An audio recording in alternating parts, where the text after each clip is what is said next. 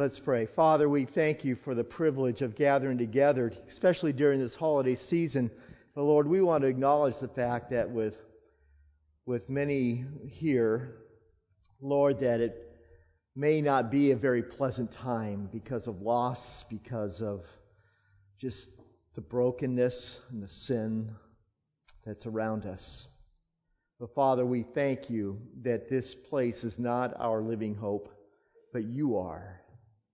And Father, we hang on to that, and that is what we long for. As good as what we have it here, Father, any good that is here is just a taste, a whiff of what is to come in all of its glory. May you speak to us this morning as we look into your word. In Jesus' name, amen. Good morning. Welcome, everyone. Well, today uh, we are going to wrap up the uh, the conflict portion of the marriage series, and to do that, we're going to watch this video, okay? And then we're going to talk about it just a little. It's just there's all this pressure, you know, and sometimes it feels like it's right up on me, and I can just feel it, like literally feel it in my head, and it's relentless. And I don't know if it's going to stop. I mean, that's the thing that scares me the most is that I don't know if it's ever going to stop. Yeah. Well, you do have a nail in your head. It is not about the nail. Are you sure? Because, I mean, I'll bet if we got that out of there. Stop trying to fix it. No, I'm not trying to fix it. I'm just pointing out that maybe the nail is causing. You always do this. You always try to fix things when what I really need is for you to just listen. Yeah, see, I don't think that is what you need. I think what you need is to get the nail See, out. you're not even listening now. Okay, fine. I will listen. Fine. It's just sometimes it's like there's this achy I don't know what it is. And I'm not sleeping very well at all. And all my sweaters are snagged. I mean, all of them. I, that sounds really hard. It is. Thank you. Ow! Oh, come on. If you would just. Don't. Try to see things my way. Do I have to keep on? Sorry, I thought that was funny. What does the guy want to do?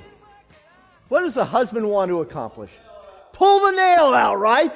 Ladies, does that make sense? Yes. So no. Some say no. Some say yes. We are wired, men, often, and many women. It's not just a male-female thing, but many of us are wired to fix the problem, right? Now here's another question. What does she want from her husband? Someone, stand up. Larry. He wa- she wants him to listen and to understand, right? She wants to be heard. She wants to be known. Now, why is this important? This is what brings. What are you laughing about, Larry? You don't have a clue as to why this is important to you. Darlene, would you instruct your husband?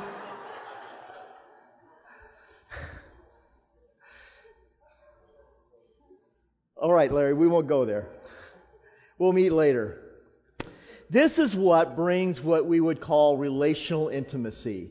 And, and that's important because we have been made in the image of God. And of those people who are made in the image of God, at the core of our being is this passionate need, this desire to want to be known and to know. We want to be understood. We long for someone to be able to look beyond the obvious and not just look at the obvious, but say, what's, who's this person that I'm talking to? We are all relational beings. It was Dr. Gary Oliver who made this statement, real intimacy, that which is knowing and being known, real intimacy, doesn't just happen. Instead, it is forged in the crucible of holy conflict. It is forged in the crucible in the fire, in the difficulty of healthy conflict. I have found this to be incredibly true. It doesn't always make sense to me, but conflict has a product that God is trying to produce within us through that means. Now there's two ways of viewing conflict. There is a negative way of viewing it, which views conflict as a pain to avoid or a problem to fix, much like the nail. I see what the problem is. Let me pull it off, pull it out, boom, fixed.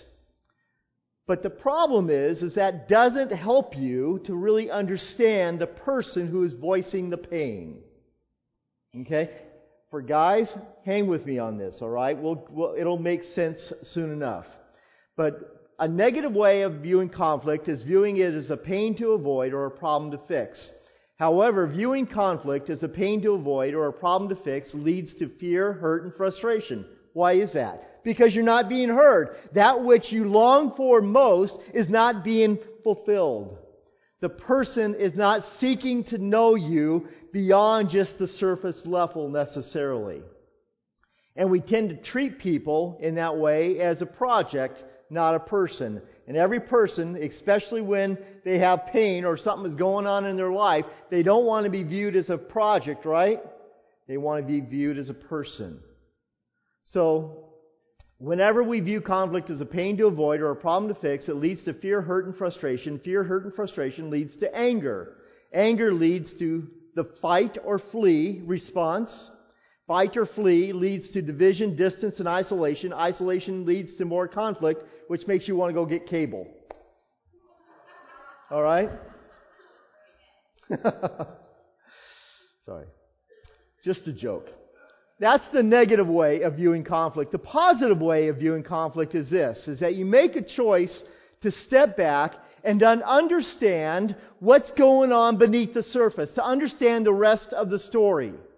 Explore what's going on beyond, beyond or behind the, the, the symptoms and ask this question, what is the, what's really going on here? What is this person really longing for that may have triggered this conflict? Conflict is really nothing more like, is a lot like an iceberg. There's always more going, going on behind the scenes than what you realize. So understand the rest of the story. Understanding the rest of the story will lead us to knowing and being known. To knowing and being known. And knowing and being known leads to safety and trust. And safety and trust leads to increased intimacy. Okay? Whenever there is a conflict, or oftentimes when there is a conflict, a tripwire has been tripped, right? We've talked about that. We've talked a lot about that it's important that we understand what is behind even that tripwire.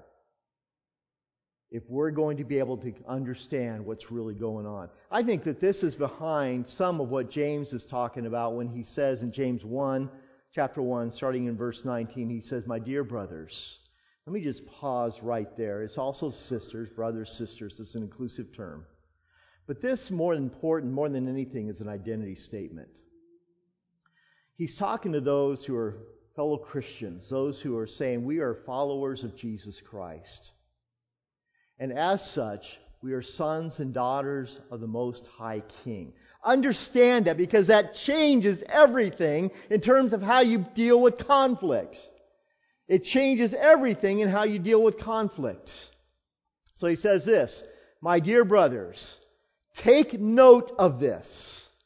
Take note of this. Get this. It's really important to him because it's really central to understanding his strategy throughout the rest of the book of James. Everyone should be quick to listen, slow to speak, and slow to get angry. Quick to listen, not slow to listen. Slow to speak, not quick to speak. And slow to get angry, not quick to get angry. Why? Because if we are slow, quick, and quick, what that does is it destroys shalom. It destroys that core idea that God created us for, created us to enjoy, and that is His peace and our flourishing in the midst of that peace. And that's not just peace between me and Him, that's between me and you, and me and my spouse, and me and my children as well. So, core to that, core to that is this being quick to listen, slow to speak, slow to get angry. So, it's quick to what? Slow to what? Slow to. How many of you are, are slow to listen? Come on, this is confession, all right? I don't have a robe and I'm not behind a, a, a thing, but you know what? How many of you are quick to speak? How many of you are quick to get angry? Yeah, yeah. You know what, you know what that problem is? Is that's living out of our sin nature. That is living out of our old nature. It's living out of that part of us that God calls us to die to, and it's not living into that part of us which He is seeking to work within us. And I want to emphasize this. There are most conflicts, at least the conflicts that I work with and that I experience, are conf- they're there because of relational breakdowns. And relational breakdowns happen because we want to fix or blame others before before we go through the discovery process of asking the question, what's really going on here? What's going on behind the curtain? What's going on in the backstage? And part of what I want us to understand is this. We all need to be willing to, toil, to, to, um, to till the soil of conflict, to till the soil of, of our lives through understanding before we'll ever be able to plant the seeds of re- resolution. Okay? Someone who doesn't feel known or understood will never have resolution, right? Someone who doesn't feel like the, the other person knows them, knows what's going on behind the scenes, know what they're feeling, know what they're thinking, know what they're experiencing, they will never experience resolution. There may be a peace fire. See, excuse me, a peace fire. there may be a ceasefire, but there is not resolution. So that's great advice, but how do we do it? I want to go through this quickly. How do we get understanding so that the other person, I feel like I know what's really going on, and the other person feels like and, and experiences me as a person who really knows what's going on? Okay? So we are known. Understanding begins with empathy. Understanding begins with empathy. Empathy will notice, it begins here. Empathy has a sense of self awareness. It will notice when someone is in pain and respond with this holy respect for what this person is going through, whether they understand what it is, what it is or not, and they will respond also with this holy curiosity, this sacred curiosity. Help me understand what you are experiencing is what that is all about. Because right now I see something. I see that you are in pain, that something is going on, and you may not even understand it, but I know this, at least I don't understand it, and I want to understand it. There's a holy curiosity that is there. It's not met with sarcasm or contempt or belittlement. You're, why are you down again? What's going on? There is none of that. Instead, there is this seeking to understand. Then empathy not only will seek to uh, uh, notice, will not only notice someone when they're in pain, but they, will, empathy will also move them to listen to his or her story. It will move them. There's an empathy, there's a, an emotion that draws us and says, you know what, I really do want to understand. There, I really do want to be quick to what? Listen. And I really do want to be slow to what? Speak. I'm not going to try to fix you. I want to try to understand you. The problem with this is this. We can listen five times faster than we can speak. Okay? So if I'm sitting there listening to you, my mind can process information five times faster than what you can speak it which creates a problem. I'm not listening very well because my mind starts to wander or respond. How can you tell if when you're talking to your, to someone, be it your spouse or your children or a friend, how can you tell if someone is not listening very well? Okay, one at a time. Okay, who wants to go first? Mary. Eyes. What do you mean the eyes?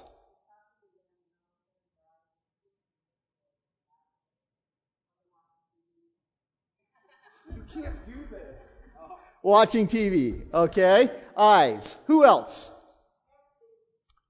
So, what's that? Texting. Sorry, Brian, you're not quick enough. Okay. Okay. Um, Tammy here. Looking at the floor. Looking at the floor. you tried, Brian. You tried.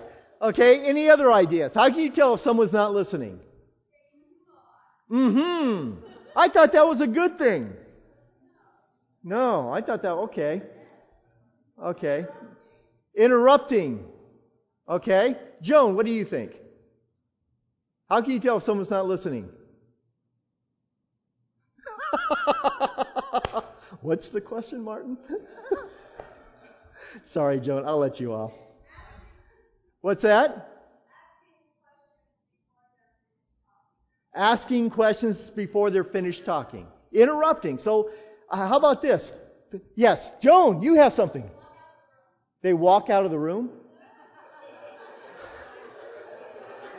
That's awkward. Joe, uh, Phil, you haven't done that, have you? No, okay. I was going to say we're going to talk some more, buddy. Oh, it was just a story that she remembers you telling about something that you've done. Oh, okay. Eddie.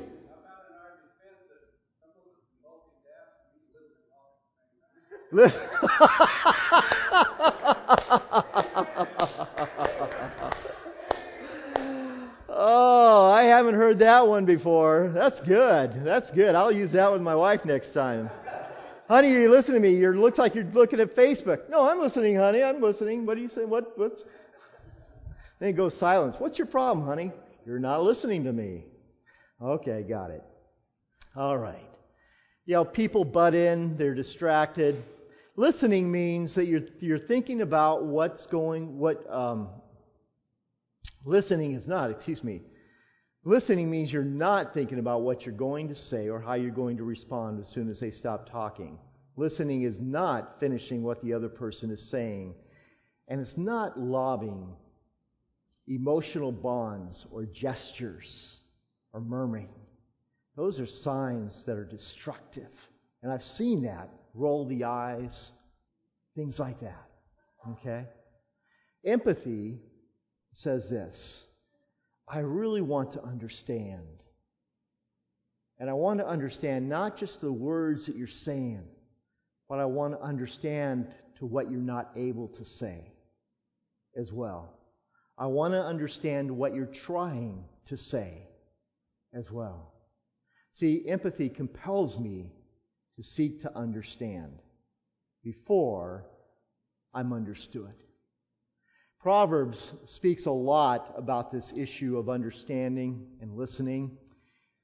In Proverbs 2, it talks a lot about how you get to pursue understanding with everything that you have, everything that it costs you. Now, he's speaking specifically about understanding and wisdom in relationship to the fear of the Lord.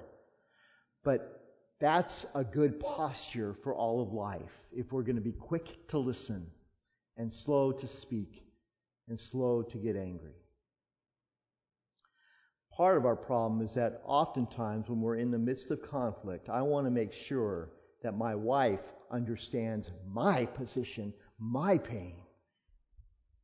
I want to make sure she understands me more than I want to understand her.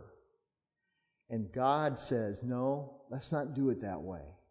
Instead, you seek to understand what your spouse is going through, what your friend is going through, what your child is going through. You seek to understand it from their side of their eyeballs rather than you seek to under you try to make sure that they understand what you're trying to say. Okay? That's tilling the soil of understanding. Empathy compels me to seek to understand. Now, how do we develop this understanding that leads to intimacy? We're going to talk through this quickly, and I'm going to give you some, some Q&A time. Okay? Understanding that leads to intimacy. What, first thing that we've got to understand, we've got to ask the question is this. How significant is the conflict? Sure, something, a tripwire may have been, may have been uh, uh, hit, but in the, the grand scheme of things, how important is this conflict which I sense brewing within me? Is it a high ticket item or a low ticket item? Is it a 1 or is it a 10? If it's a little thing, is it a little thing that makes a big deal? Um, and if so, I think that that's a question I've got to ask why. Kind of what's going on behind in, on my backstage. Proverbs 19:11 says, "A person's wisdom makes him slow to anger, and it is his glory his beauty that God is creating within him through the gospel of Jesus Christ. It is his glory, it is his glory to overlook an offense. In other words, there are things that we argue about that happen that really are not worth arguing about. I've had people, and it's happened in my own life, I think, that was a really dumb thing to get into such a heated argument over. How many of you have experienced that? We argue about some of the dumb things. The dumb thing is that we argue about them. Now, what do we do with those little things? Do we just ignore them? Do we just. No, we step back and we ask this question Lord, why is that affecting me in this way? I used to get really ticked when I found Cheerios in the couch. We don't find Cheerios in the couch anymore, but when our kids were young, I used to get really ticked about that. I said, Why are there Cheerios in the couch? I didn't say it quite like that, but that's how I felt it. Is that a big deal? No, it's a dumb deal. But I have to ask the question, Martin, why was that such a big deal for me? And then you get into some real dark areas of my life. And suddenly you learn, wow, maybe that really wasn't the big deal. Maybe the big deal was what's going on in my own life, my own heart. So sometimes we just overlook these things that we so often argue about. And instead of arguing them, we just take some time and we ask the question, why is that such a big deal to me? and then allow the Lord to deal with that within you. Secondly, is define when there is a conflict, define the issue and seek understanding. Define the issue and seek understanding. And what do I mean by this? I mean by the, I mean this. What is my spouse's core concern? What is her core longing in terms of Kim? What is her core longing? What is what is going on in her heart? that is really what is the tripwire that's been, that's been pressed up against. I want to understand what's really going on in the backstage of my life, of my wife's life. And she wants to know what's going on in mine. What is the core longing? It's just like when I, I spoke about uh, several weeks ago, we got into the argument on the way down to Mount Rainier to go hiking. And she said something, and boom, remember that? you know, her interpretation of the event versus my interpretation of the event. It really wasn't about what she said. It was about what God was revealing in my own life that really was causing the problem. Okay? So just keep that in mind. It's important to understand what's really going on behind the scenes. What's the core thing? Whenever I work with couples, Oftentimes, I will find that even though they may be at odds like this, what they really long for is the same thing. And that's connection. That's intimacy. That's togetherness. And when I, if I'm able to help them see that what they are, what they are really after is the same thing, then there's hope for reconciliation. Okay? So it's being able to get into the skin of your wife or your, your husband and find out what's really going on, what their core concern is. It's about being willing to say, I've heard what you said with your lips, but I'm curious about what's going on deeper. What have you not, maybe not been able to put into words? And then to be able to ask the question, what is my core concern and longing that's creating this conflict? What am I really after? What am I really after? And is there more than one issue? Or does it all go back to the same root? What's really going on here? And then what do I need to do or not do differently? Third, what is my contribution to the problem? Whenever there is a conflict and you're seeking understanding, you ask the question of God and you ask the question of your spouse what is my contribution to this problem? And sometimes we need to ask that question. Oftentimes we need to ask that question because we're oblivious to our own contributions, right? I love in Psalm 139, I was studying this this week, and he says this in verse 21 and uh, 23 and 24 Search me, O God, and know my heart. Try me and know my thoughts. And see if there is any wicked way in me. I looked at wicked, that word for wicked up in the Hebrew. And the core idea, while some people translate it as idolatrous and anxious and things like that, what it's at its core idea is this What have I done that has brought pain first to God, but also to others around me? What have I done, Lord? What is my contribution to this problem, to what's going on? And then, do I need to apologize or ask for forgiveness? There are nine, Dr. Gary Oliver identified key, nine life giving words that can change anyone's marriage and anyone's life. You want to know what they are? Nine words. First three are this I was wrong. I was wrong. And this is what I did. And this is what I said that was wrong. And this is what I didn't do that was wrong. I own this. I own this. It's not about saying, yeah, I was wrong, but so were you. Anybody ever do that? yeah. I was wrong, but so are you. Second three words I'm sorry. I'm sorry. I'm sorry that I could have said or done something that would have caused you so much pain. I'm sorry that I could have taken, and in my case, wounded the very daughter of God or the very son of God. Not Jesus, but your husband. Or could have hurt someone who's a friend like you. I'm sorry. I'm sorry. And I just want to say this to say, I'm sorry if I hurt you, I'm sorry if I hurt you, is really just a backhanded way of saying, I really, I really don't own this, or I really don't understand. Okay? It's not acknowledging the issue at all. Okay? Please forgive me. Please forgive me. And this is a request, it's not a demand. It's not infrequent for me to run across couples who will say, You need to forgive me. Is that true? Well, yeah. But when you are the one who has contributed to the pain of another, you're not in a position of trying to exercise power in an effort to demand that they forgive you. That's between them and God. You can request it, but you cannot or you should not demand it.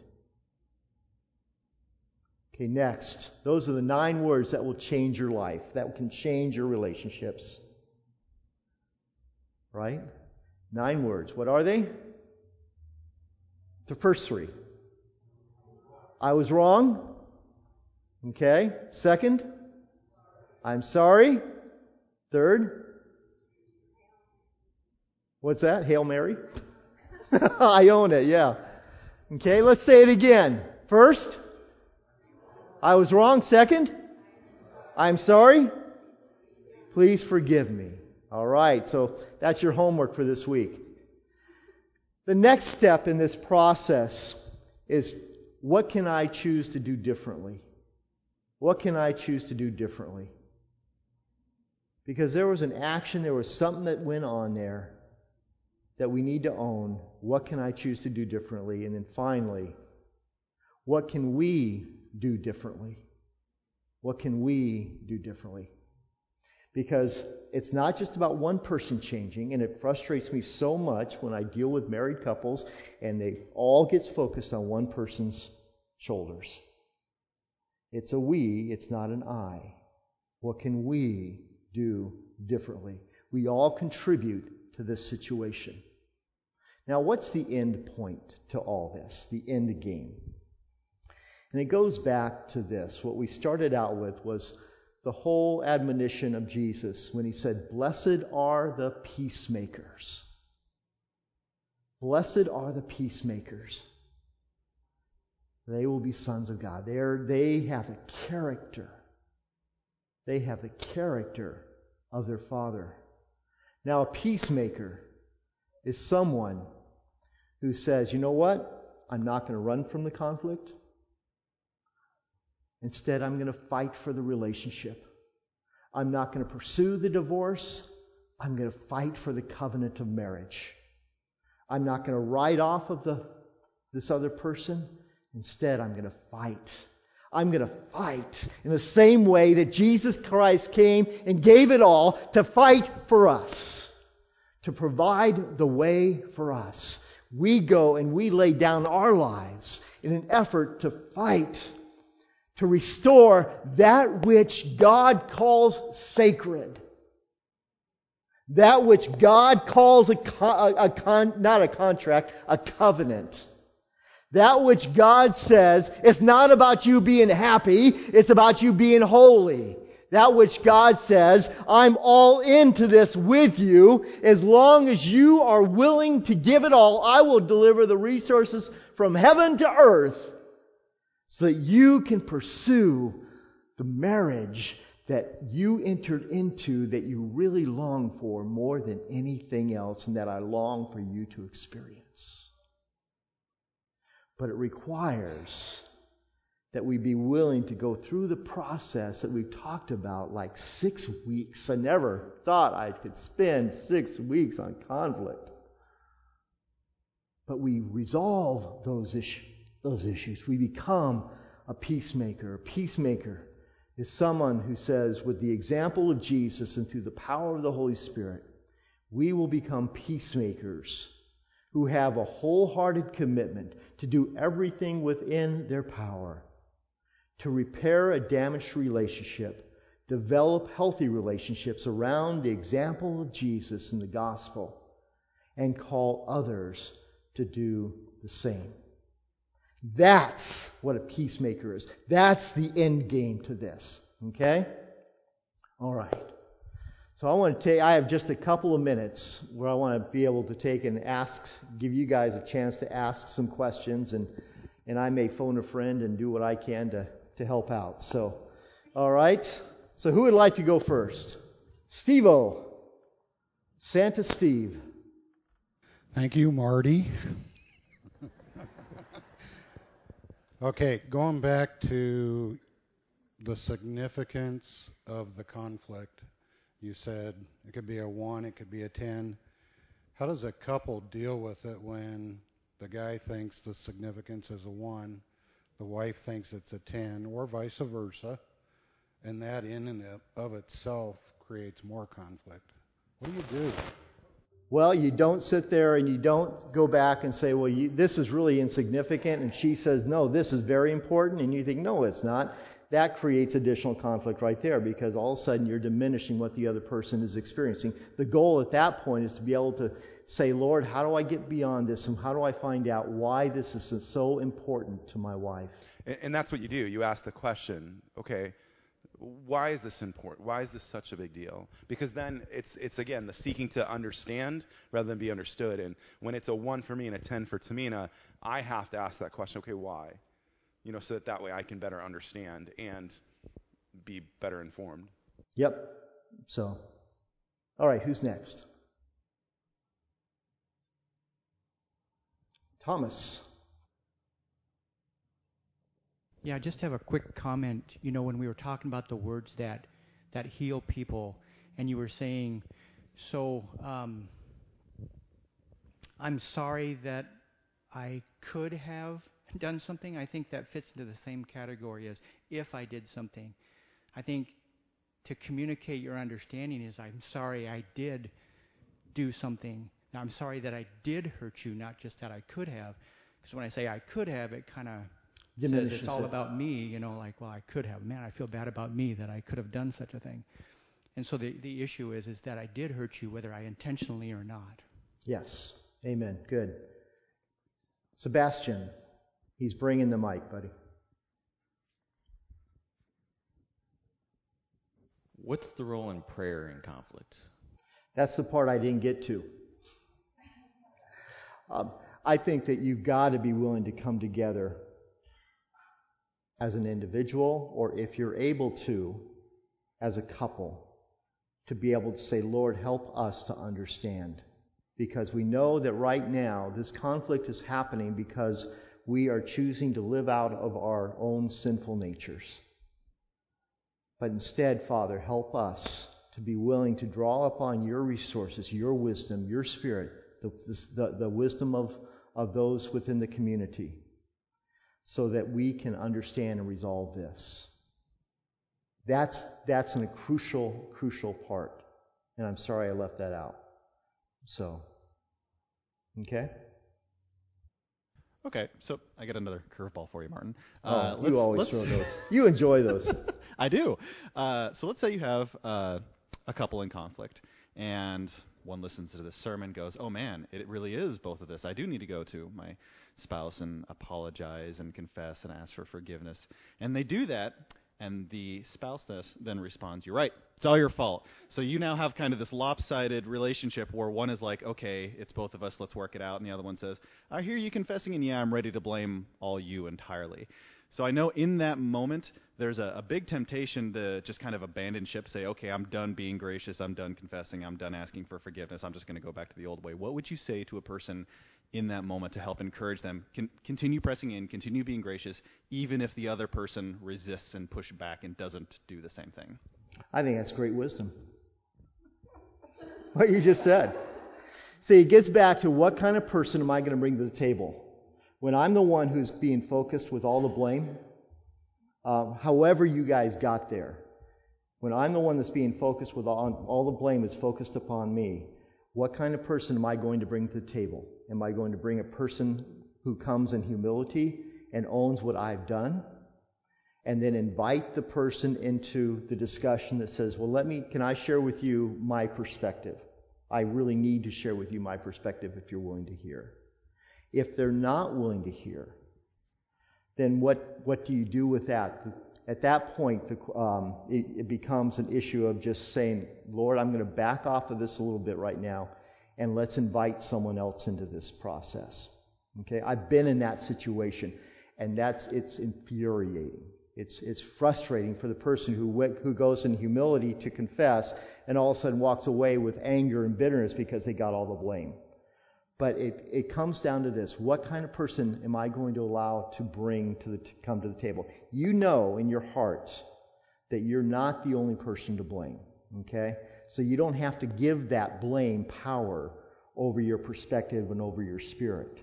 Instead, you have the freedom to be able to say, Lord, I will, I'm going to lay this at your feet, and I'm going to invite the person into a bigger discussion, or I'm going to invite someone else into this discussion that can maybe help them see that. Okay? So that there can be resolution. You get a picture of this in 1 Peter 3, where you've got the wife who is married to an un, non-Christian husband who is being who can be very oppressive in that context. And he says, you know what? Don't get into big arguments. Don't make this the focus of your response. Instead, choose humility. Choose the pursuit of Christ. And same thing to the husband who's married to a wife who's not saved. Choose this direction. Okay? And it gets back to, at that point, the formulation of the identity of Jesus within your own heart because God is using that for that purpose. Okay? Does that make sense? Okay. Mary. well, I think you hit it on the head. Um, with what you just said, going back to prayer, sometimes there is no resolution to the conflict at that moment. And prayer is the best advocate that you can have because regardless of whatever you're fighting about, the Lord is dealing with you. And he when we I have learned to trust the Lord in my spouse. And I think for women we want it immediate. Why doesn't he understand or on and on and on, but the Lord is like you need to trust me and you need to trust me in your spouse because he is my child and I am dealing with him. And a lot of times I find that most of the time I sell my husband short because I'm I'm want I want that immediate in prayer and going to the Lord before I blow up and stab my husband. you know, not literally, but you know what I mean? You know the conflict in the heat of the moment. It is it is soothing to my soul to pour my my my troubles before the Lord that when I do go to my husband, it's healing and not more conflict. Yes. I don't know how many times Kim has had to sit back and wait for God to work to soften my heart and convict me of what was going on. Um, because when she would call me on it at that point in time, I wasn't ready. And all she does, though, is she invites me. And she, one time when I had had, we'd had a huge blow up with my oldest son, um, uh, a few, a number of years ago. And she, I, I went out on the port, on the deck, and I was sitting there. And she says, "I know that that's not how you really feel. I know that that's not what you believe, and I know that you're a better man than that." Wow. I became speechless. Not very often that happens, but I became speechless. But what she did was she invited me into the process of redemption. And she trusted God with my heart. And she says, I'm going to let God deal with you. She didn't tell me that. I would have taken that as combative. I'm going to let God deal with you. Not a good, good strategy. So, Larry. Uh, would you apply these same principles to a couple that is not yet married? Yes. And if so, um, what additional considerations, if any, might you advise the couple to keep in mind? Um, well, if you're not married and you are experiencing that, I really encourage you to bring in some mentors into that because you don't know each other well enough and you're not necessarily um, well practiced in the process of conflict resolution. Um, so I would definitely invite young, um, a younger couple to invite a, an older couple into that process. So, which I've done many times. I kind of have two questions. One of them kind of spins off of something you've been saying a lot, which is seeking like a mentor or you know an outside source to come in and speak into your marriage. Well, how do you respond when one spouse is willing to do that but the other is not? Okay. Uh, how I have instructed people in that is this: I will tell them, then you seek the person. If your spouse is not willing to, but you are, then you go because you're going to need wisdom in terms of how to engage him in a healthy, productive, redemptive way. Okay? So that's what I would say to that. And then, and then my second question is, is you said that the the nine words that save a marriage, but I, I just wonder too, how important is it that um, humbling ourselves is not it's not enough to just say I'm sorry, but to truly be humble and ask for forgiveness, and the importance of that within conflict. Because saying I'm sorry is not the same as seeking forgiveness. When you say I'm sorry, that can, especially in today's society for younger people, that kind of rolls off our tongue so quickly. Oh, I'm sorry. But to actually trump card, get yeah, out, get free. you know, you bump into somebody and they say, "Oh, I'm sorry," and you just walk away. But then to actually seek and say, you know, "Will you please forgive me?" and to humble yourself in that sense. Didn't I say that? Well, yeah, but I I'm think, just wondering. Oh, how I think, important I think is that? that when you look at those nine words, those are all you know the I'm I'm wrong. They go That's together. a humbling experience. You Mhm. know, the the seeking to say, you know, I'm sorry. Will you forgive me? Those that that is what it's meant to be. Is that humbling experience of recognizing what you've done, you know, owning what you've done, and and seeking to to get that forgiveness. Because I think that is that humbling experience. Because if we're not humbly trying to understand each other. I mean, this whole thing's about humility and about emptying ourselves. Yeah. Um, uh, computing, computing. That little old lady in my head's looking for a file, but she's getting slower and slower. so yeah, I think I think that it really is a sincere effort to say, please forgive me, and it comes out of an acknowledgement of, yeah, I really have hurt you, and I'm sorry.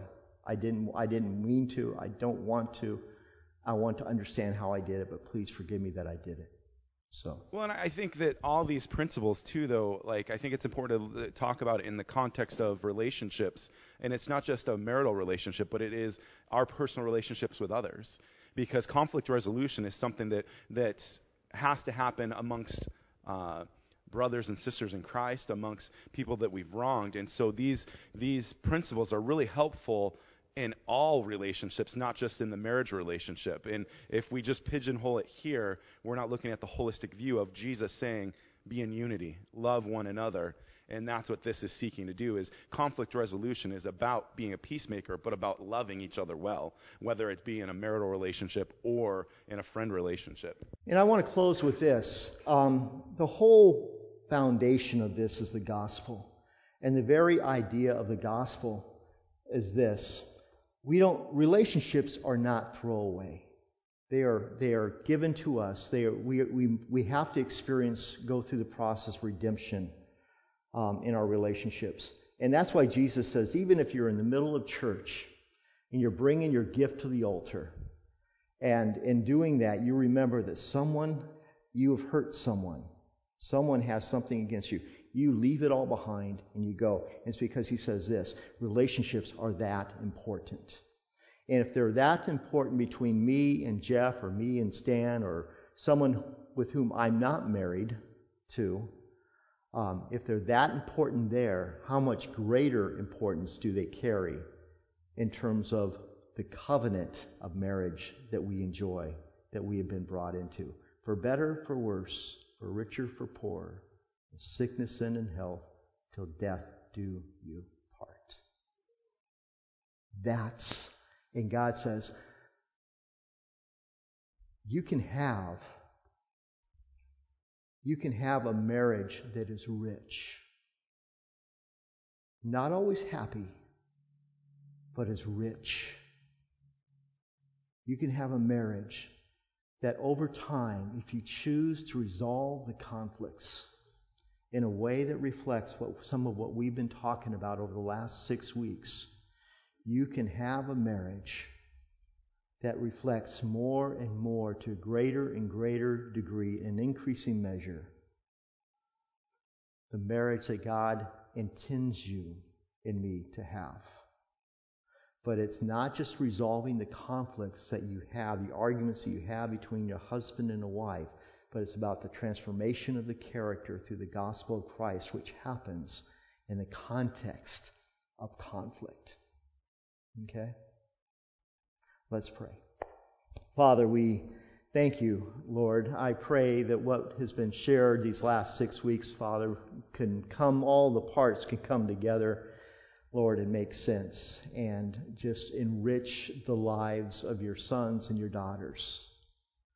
Father, help us to be quick to listen, slow to speak, and slow to get anger, angry, because we know that man's anger, our anger in our own sinful nature, will not accomplish your righteousness, your shalom within us.